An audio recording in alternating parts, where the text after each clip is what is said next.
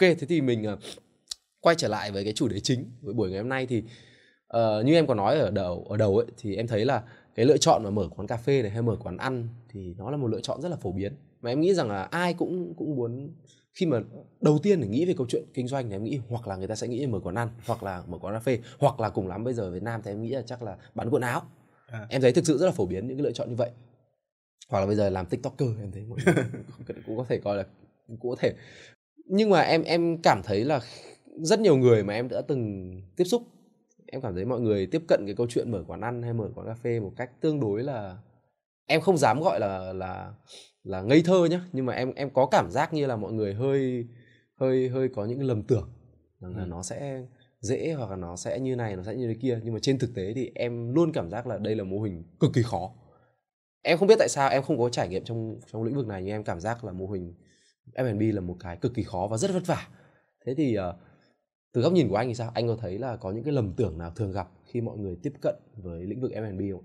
Cái việc mà khởi nghiệp trong ngành F&B nó không phải chỉ riêng là phổ biến ở Việt Nam đâu mà rất nhiều bạn trẻ ở, ở châu Á cũng khi mà cái việc mà đang đi làm và sau đó thì bắt đầu là dành dụm được một ít tiền vâng. sau đó là bắt đầu là muốn à, làm một cái gì đấy uh, riêng cho mình là bắt đầu là sẽ nghĩ đến việc là mở nhà hàng mở quán cà phê rất là nhiều. Đó cái đấy là cái cái cái rất là phổ biến và cái đó là một cái mình thấy rất là tự nhiên thôi. Bởi vì là khi mà anh em mình làm thì anh em mình rất hay có nhiều thời gian đi uống cà phê hoặc là đi làm thì nhiều khi là vác laptop ra quán cà phê ngồi làm việc.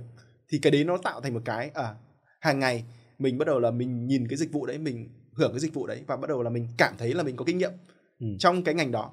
À, tuy nhiên là nó sai. Tuy nhiên là sai. Và thứ nữa là, của mình là ừ, đúng rồi hoặc là tin, đúng hoặc là thấy người ta làm à, cà phê sau đầu cũng mua máy cà phê về bắt đầu pha bắt đầu là ờ, thấy mình uống cà phê mình pha cà phê ngon vãi. Mình cũng không pha không kém gì cả thằng ở ngoài cửa hàng đấy cả. Mà mà thằng đấy bình thường nó bán xong nó lãi thế. Đó. Rồi mình cũng mở quán để mình kiếm lãi. Nhưng mà thật ừ, không phải dễ dàng như vậy. Ngành ngành F&B là một ngành rất khó. Mở quán hay là mở nhà hàng là một cái ngành rất là khó. Nói đòi hỏi là thứ nhất là chúng ta thực sự phải có tinh thần làm dịch vụ. Ừ. tinh thần làm dịch vụ thì cái tôi nó phải xuống thấp lắm. Đó. À, anh thì có một thời gian là khi mà anh làm sinh viên thì lúc đó thì anh có làm thực tập ở một số nhà hàng à, à, à, press club rồi là một số nhà hàng ở trong chỗ khách sạn Melia. Thì à, mình cũng có trải nghiệm làm nhân viên rồi. Đó thì à, khi đó thì cái tôi phải xuống thấp lắm. Mà nhân viên xuống thấp rồi nhá chủ quán còn xuống thấp nữa. Đấy sinh viên là còn cúi đầu thôi còn chủ quán chủ quán nhiều khi là nằm ra sàn rồi đấy. Đó. Thì uh, bởi vì là khi mà chúng ta kinh doanh rồi chúng ta thấy là ờ nó nó phát sinh rất là nhiều thứ. Và có những cái là hoàn toàn không phải lỗi của mình có những cái hoàn toàn không phải lỗi của mình. Nhưng khách hàng cứ blame mình. Và nhiều khi là mình phải ok lỗi của em. Lỗi của em. Và nhiều khi là bảo lỗi của mình là mình đã chọn cái nghề này sao mà nó khổ thế.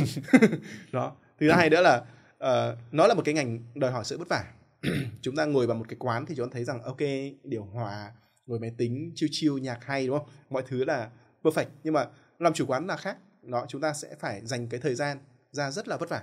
Và mình thấy rằng là một phần nữa đấy là truyền thông đang làm sai cái cái cái công việc của ngành F&B đi. Rất nhiều những cái quảng cáo bây giờ nó cứ đập vào mặt là gì?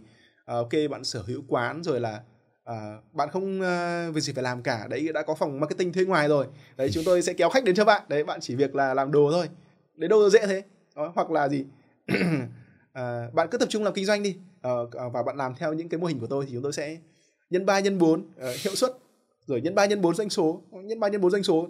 Đến những ông giỏi như là Thiếu di động bây giờ còn đang sụt doanh thu. Mà mấy ông kia đòi bảo cam kết nhân 3 nhân 4 doanh số. Lấy đâu ra? Của đâu ra? Những cái đấy là những cái truyền thông đang làm sai. Hoặc là các bạn đang quảng cáo nó nó sai cảm thấy là nó dễ dàng quá. Vâng. và rất nhiều người bị lầm tưởng cái đó. Hoặc là có những cái thì họ chào là bán nhượng quyền là gì? Uh, ờ, 3 tháng hoàn vốn 6 tháng hoàn vốn. Thậm chí có những cái nhượng quyền đập mặt mình là 10 ngày hoàn vốn. Rồi có những cái là gì trả lãi 7% một tháng. Của đâu mà ngon đấy? Mình làm thì nó bục mặt ra đấy thì đấy là những cái mà chưa bị lầm tưởng nữa là ok làm cái này là rất easy money. Không có. À, mình nghĩ rằng bất cứ một ngành nào là ngành khi để mình kiếm ra tiền ấy, thì nó đều đều phải vất vả hết. Và ngành NB này là một ngành rất vất vả. À, cũng không có chuyện là automation đâu. Nhiều ông bảo là ok cái hệ thống quy trình KPI rồi tất cả mọi thứ là quá nó vận hành tự động rồi chúng ta sau này nó thành dòng tiền tự động rồi chúng ta lãnh đạo tự do. Không có đâu. Đấy, ngày em đi thì, trừ phi là quy mô rất là lớn lên thì không nói thì ông bắt đầu có đủ ban bệ. Chứ còn ban đầu quán chủ quán thì chủ quán cầy chết mẹ đi. Chủ quán cầy là 9 to 5 là chuyện bình uh, 9 to 5 là nhân viên.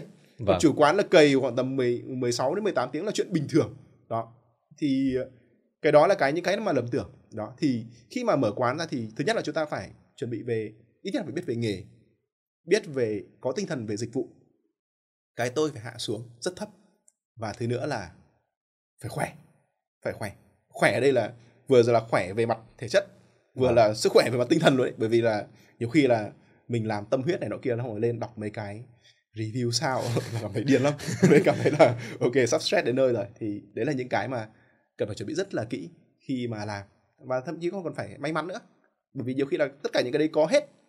Đó ừ. tất cả những cái đấy có hết nhưng mà vẫn fail đấy là lý do mà mình thấy ra rất nhiều những cái ông rất là lớn vốn nhiều nhá tiền nhiều nhá team ngon nhá họ làm rất là vất vả nhá nhưng mà họ ra những brand mới họ vẫn fail thiếu may mắn tham minh thị trường không đúng vâng. là vẫn đai vâng.